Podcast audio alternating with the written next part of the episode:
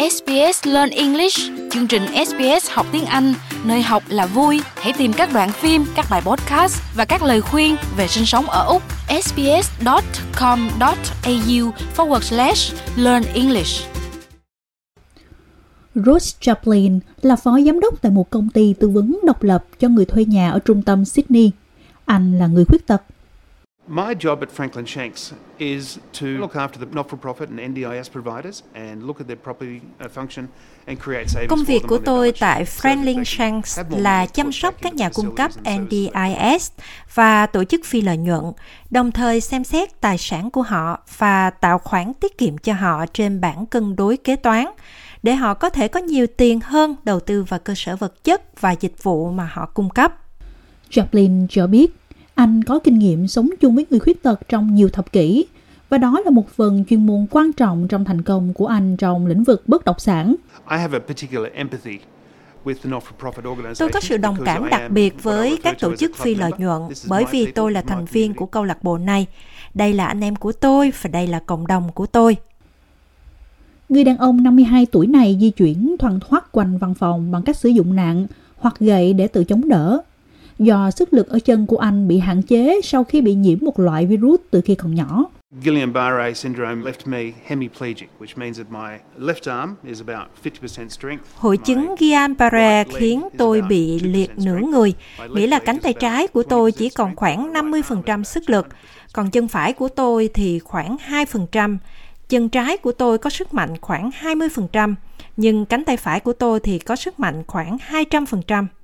Tôi đã tự mình tiến hóa để thực hiện những gì tôi cần làm để di chuyển bằng gậy.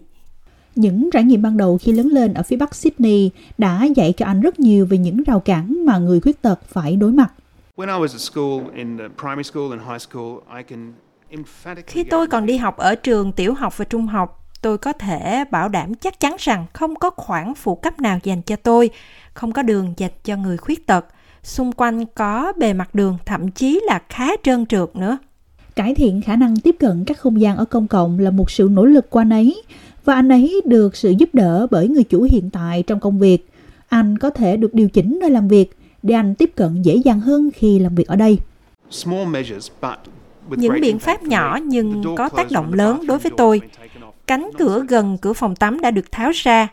Thảm chống trượt đã được trải xuống cho tôi. Tôi sử dụng xe riêng của mình. Tôi được phép có nhiều khoản chi hơn vào thẻ công ty vì họ cần sự có mặt của tôi và đây là nơi tôi làm việc hiệu quả nhất. Giám đốc điều hành Franklin Sang Mike Franklin cho biết, việc điều chỉnh văn phòng là một cái giá nhỏ phải trả để giữ chân một chuyên gia trung thành và làm việc chăm chỉ. One of the great things about Ross is very forward thinking. There's no doubt that Anh ấy là một nhân viên tuyệt vời và là một trong những điều tuyệt vời nhất mà chúng tôi có. Anh ấy có tư duy rất là cầu tiến. Không còn nghi ngờ gì nữa. Kinh nghiệm của anh ấy trong nhiều năm qua đã mở ra khả năng tư vấn đầy đủ hơn cho chúng tôi. Tại nơi làm việc, có nhiều luật khác nhau về điều chỉnh quyền tiếp cận của người khuyết tật.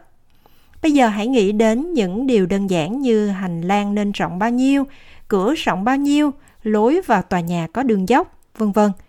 Chúng tôi tư vấn cho rất nhiều khách hàng về chiến lược di dời và đó là điều cần được tính đến mỗi khi chúng tôi xem xét các tòa nhà cho họ.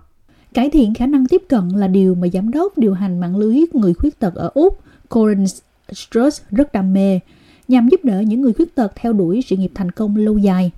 Australia has really improved a lot over the years. Úc đã thực sự cải thiện rất nhiều trong những năm qua về việc làm cho người khuyết tật. Nhưng điều chúng tôi đang thấy là các nhà tuyển dụng đang làm rất tốt khi bắt đầu tuyển dụng người khuyết tật và họ nghĩ rằng đó không phải là điều gì hạn chế. Họ đã hoàn thành công việc của mình, nhưng điều họ chưa thực sự làm là ghi nhận và hỗ trợ nhân viên của mình phát triển sự nghiệp. Theo Cục Thống kê Úc, hơn 2 triệu người ở Úc trong độ tuổi lao động bị khuyết tật. Tuy nhiên, chỉ một nửa có việc làm. Bà Truss cho biết rất ít người đạt được vị trí trong các hội đồng quản trị hay tham gia chính trị hay giữ các vai trò cấp cao khác. Lack of representation of senior leaders at board level and in management. Việc thiếu người khuyết tật đại diện cho các lãnh đạo cấp cao ở cấp hội đồng quản trị và ban quản lý, chủ yếu là vì yếu tố sợ hãi và thiếu hiểu biết về khả năng của người khuyết tật. Đó là một nỗi sợ hãi về chi phí, nỗi sợ hãi về trách nhiệm pháp lý. Tuy nhiên, bà Stroud nói rằng việc cải thiện tính đa dạng trong hội đồng sẽ mang lại rất nhiều lợi ích khác nhau cho toàn bộ cộng đồng. Nếu hội đồng bổ nhiệm một người khuyết tật vào hội đồng của họ, thì họ sẽ hiểu tầm quan trọng của khả năng tiếp cận và hòa nhập ngay từ trên xuống. Điều đó có nghĩa là họ hiểu điều gì đang xảy ra ở cấp độ khách hàng và họ đang đặt ra những rào cản gì với nhân viên của mình. Mạng lưới người khuyết tật Úc và giám đốc công ty AICD cung cấp một chương trình học bổng được thiết kế để giúp các nhà lãnh đạo khuyết tật giành được các vị trí trong hội đồng quản trị. Cho đến nay, trong số 54 học bổng được trao, đã có 37 học bổng được hoàn thành và có 7 học giả đã giành được vai trò trong hội đồng quản trị. The scholarship that we've introduced Học bổng mà chúng tôi giới thiệu nhằm mục đích nâng cao kỹ năng cho các nhà lãnh đạo khuyết tật để tìm hiểu về các nguyên tắc quản trị. Đồng thời, chúng tôi tuyển dụng các giám đốc và nâng cao kỹ năng của họ bằng cách để họ trở thành người cố vấn cho người khuyết tật.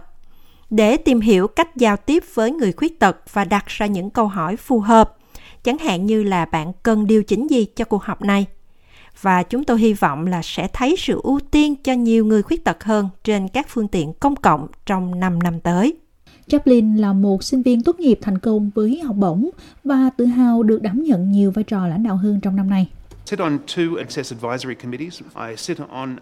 Tôi ở vị trí trong hai ủy ban cố vấn tiếp cận. Tôi ngồi trong ủy ban đầu tư bất động sản, một vị trí được trả lương của một tổ chức phi lợi nhuận và tôi sẽ đảm nhận vị trí hội đồng quản trị của một tổ chức phi lợi nhuận ở Blue Mountains.